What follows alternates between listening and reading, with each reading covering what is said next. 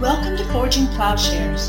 We hope you enjoy this conversation and are challenged by it. Please stay tuned at the end of the podcast for a short message about our ministry. According uh, to the Christian calendar, the birth of Jesus is followed by the mandated state murder of children.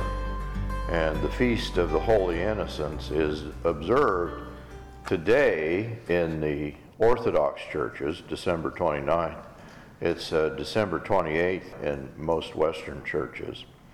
And it speaks really to, I think, the cultural moment that we're living through. It's a, a bloody story in which a ruler feels threatened by small children and slaughters them.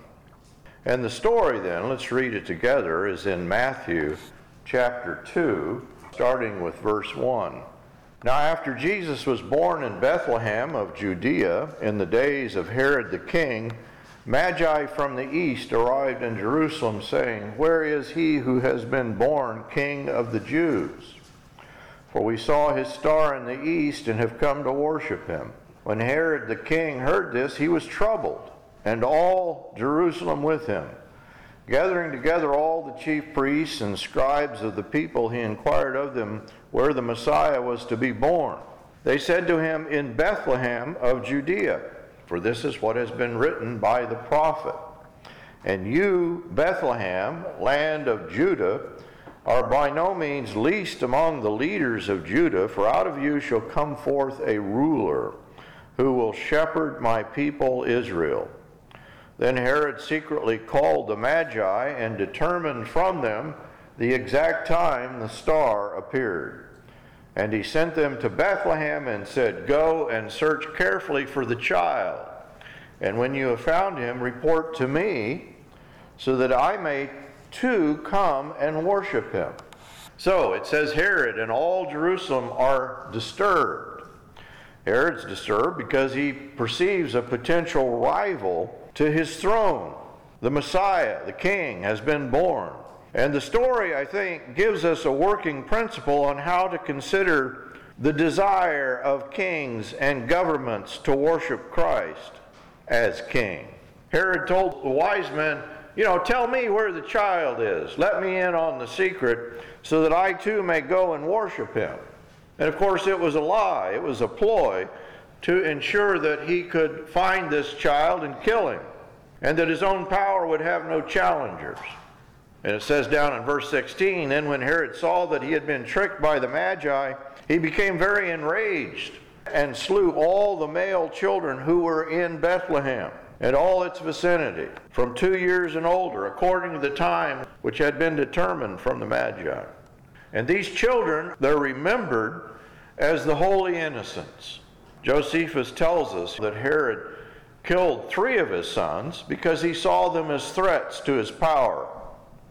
Now, Josephus doesn't record the slaughter of the innocents. I guess it was too insignificant. But it certainly fits with the Herod character that he would slaughter children. And we really don't know how many children they were. I've read estimates in the thousands down to maybe 30. We really just don't know the, the numbers. The Gospel of Matthew reports that an angel then comes and warns Jesus' family of the impending danger before the slaughter. And they leave the country and they go into Egypt. And so Jesus is a refugee in his first years of life. And then when he finally returns from Egypt, and Matthew will say he's following the pattern that Israel is following, called out of Egypt, his family cannot go back to their ancestral home in Bethlehem because there's still a threat from the throne. And so they go up to Nazareth. And though he avoids murder by Herod, he does not escape death by the state. Three decades later, right? Pontius Pilate, an official of the Roman Empire, pronounces Jesus' death sentence. They'll finally get him. And the biblical lesson is one that we should not miss is that like Herod, Pilate has Jesus killed unjustly, even in Pilate's estimate, to maintain his power and to remove a threat. And so the church calendar calls us to remember that we live in a world in which political leaders are willing to sacrifice the lives of the innocent on the altar of power. We live in a world with families on the run, and where in the dark words of Scripture, a voice was heard in Ramah, weeping and great mourning, Rachel weeping for her children, and she refused to be comforted because they were no more. And so the story of the innocents calls us to consider the moral cost of the perpetual battle for power in which political leaders will put on the facade of religion and where the powerless and poor are slaughtered for the powerful. Whether children at the border in this country or children in the womb, innocents are still being slaughtered. Those on the left and those on the right are slaughtering the innocents. And the Christian story is powerful because we take this into account. It is about the suffering of the innocent. It addresses the same darkness, the same sort of world that Christ entered into. The innocent suffer. There's racism, classism, materialism. There is the devaluation of human life. People are hurting, and according to the Feast of the Holy Innocents, the focus of God's concern is on the suffering. And this feast then accentuates the fact that God cares. He cares about the outcast, the poor, the lowly, and He is not concerned with kings and sovereigns and palaces. God's concerns are on the events that are so small in the world's eyes, I guess they just don't make the news. They are unrecorded. They are happening in refugee camps, detention centers, slums, and prisons. The Christmas story is set among the poor and humble whose lives are always subject to being forfeited. And so this is not just another story about kings and nations, but God, it says, has brought down rulers from their thrones and has lifted up the humble, as Luke puts it. And so, where the church has forgotten that it is supposed to be with the weak, the foreigner, the stranger, the innocent, I believe it loses its voice. It fails to follow the mandate of Christ to take up the cross. It aligns itself with evil.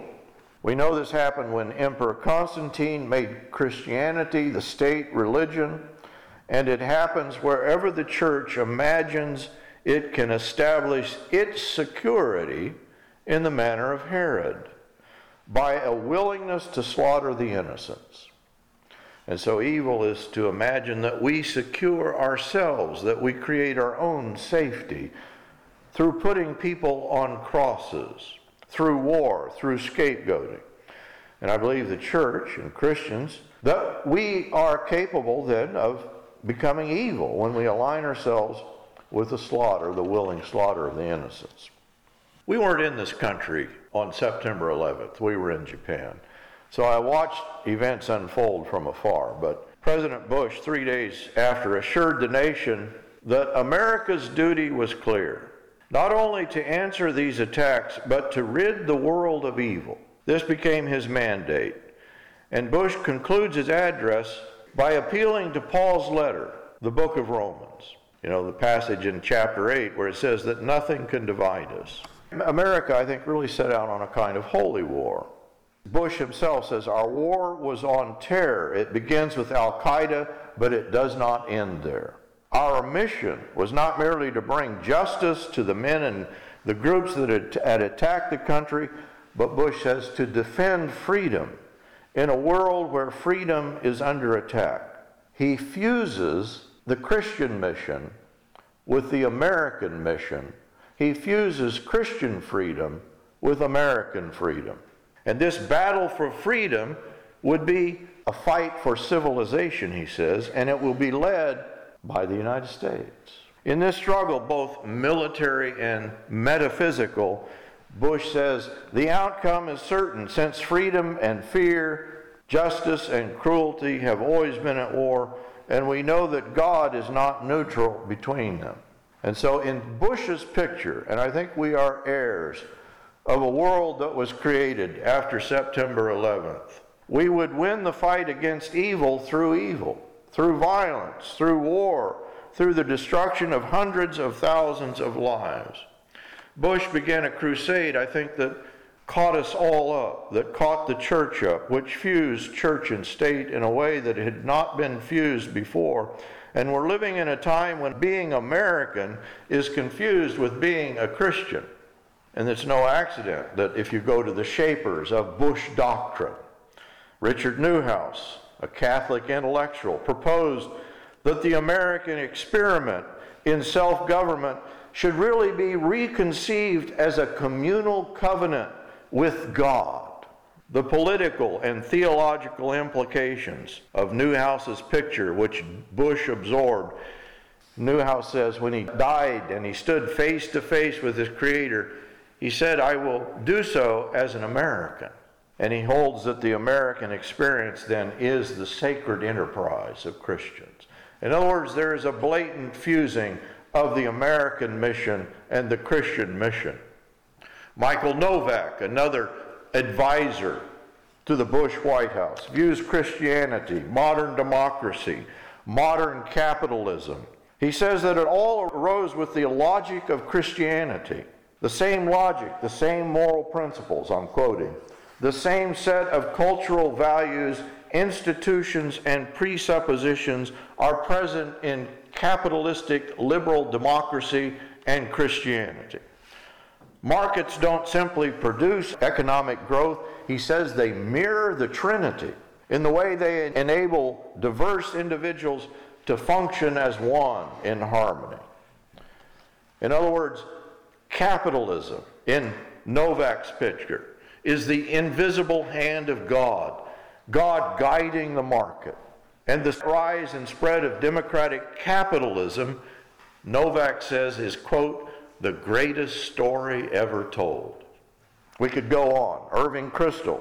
He claims that modern conservatism should be based on a synthesis of Christianity, nationalism, and economic growth, and that Republicans should give up the resistance to being explicitly a religious party, all for the sake of banishing liberalism, which he says is the enemy.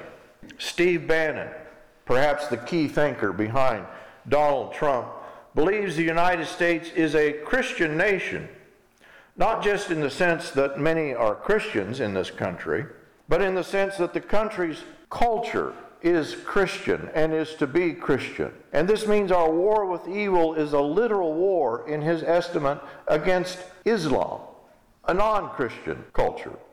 We in the West must affirm our Christian identity, he says, or we will be overrun by dangerous outsiders, Islamists. They will impose a different identity upon us. In this respect, maybe Bannon's position is closer to a Russian Orthodoxy with its official sanctioning of a kind of ethno national church. There is only one Christian kingdom. There is only one Christian city. There is only one truly Christian culture, and that is to be the church. And where the church is melded or confused with a particular nation, a particular ethnicity, Christians will find themselves supporting tyrants on the left and the right in the name of Christ. This is not our task. We are not in the business of slaughtering the innocents on behalf of the powerful. So, what are we to do? Maybe the text that people often turn to is Romans 13.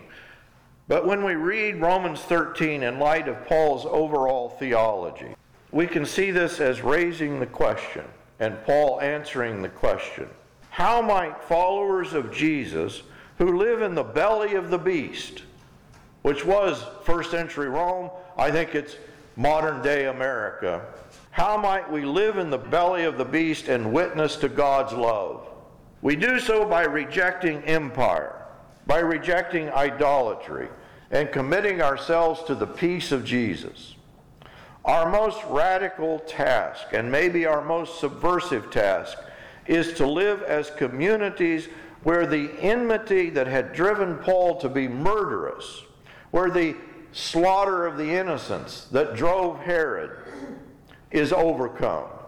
Jew and Gentile, peoples of the world joined together in one fellowship, a genuine peace in a violent world. And so we say no to empire. As Christians, we do not invest our lives in the Herods of the world, in the salvation offered by the state. We do not exercise power, nor do we offer total, unquestioning allegiance to the empire. Now, that's just what every nation will want us. Our president will want total allegiance to the United States of America. But as Christians, we have already offered total allegiance to Christ. Jesus' response to his disciples' quest for power, he says, You know that among the Gentiles, those whom they recognize as their rulers, lord it over them, and their great ones are tyrants over them. But not so among you, but whoever wishes to become great among you must be your servant. We do not participate in the use of the sword or violence or power in the way that the powers of this world do. We are citizens of a different kingdom, and that's what it means to be a Christian. We say no as Christians to violent resistance. We must not let the empire set our agenda or determine our means of resistance. We must not, in seeking to overcome evil, become evil ourselves. We want to be free from the idolatry of empire, which demands we offer up our lives for the state. We need to be free to point out the evils our nation continues to engage in. And so, if, we, we're participants in that evil, well, we're made useless. We're rendered useless as salt and light. We say yes to communities of resistance. In the end, Paul's message may be characterized as apocalyptic, but it's an apocalyptic message like that of Revelation that centers on the revelation of God's conquering kingdom. God heals violence, He heals human brokenness through people who know God's peace and who share that peace with all the families of the earth. And so we are to be peaceable people. As Christians, we will continue, certainly, to be subject to the historical processes, the wielding of the sword of this world. That's not our calling. We're called to a reconciling ministry. And so Paul distinguishes between government function and Christian function. These are two separate realms. One is characterized by darkness, and the other is characterized by light. So if you compare in Romans 12 19, the believer is told, Never take your own revenge, beloved, but leave room for the wrath of God. And then 13 4 of Romans about the state not bearing the sword in vain and being a minister of God, an avenger who brings wrath on those who practice evil. We need to read those two passages together. And what we can see is that the function exercised by government is not the function to be exercised by Christians. Believers, Paul says, echoing Jesus, are never to pay back evil for evil to anyone. We are to bless those who persecute us. We are never to take revenge. We are to leave room for the wrath of God. Our love is always to be without hypocrisy. All evil is to be abhorred, and we are to cling, Paul says in chapter 12, to what is good. So, Romans 13, 8 to 10, it calls us back to the supreme law of love, which does no wrong to a neighbor. Verses 11 and following, it calls believers to holiness and purity. We're all to be priests of reconciliation and peace. We are to owe nothing to anyone, Paul says, except to love one another. For he who loves his neighbor has fulfilled the law. And this is the law. He goes through You shall not commit adultery. You shall not murder. You shall not steal. And this is summed up You shall love your neighbor as yourself. Love does no wrong to a neighbor. Therefore, love is the fulfillment of the law.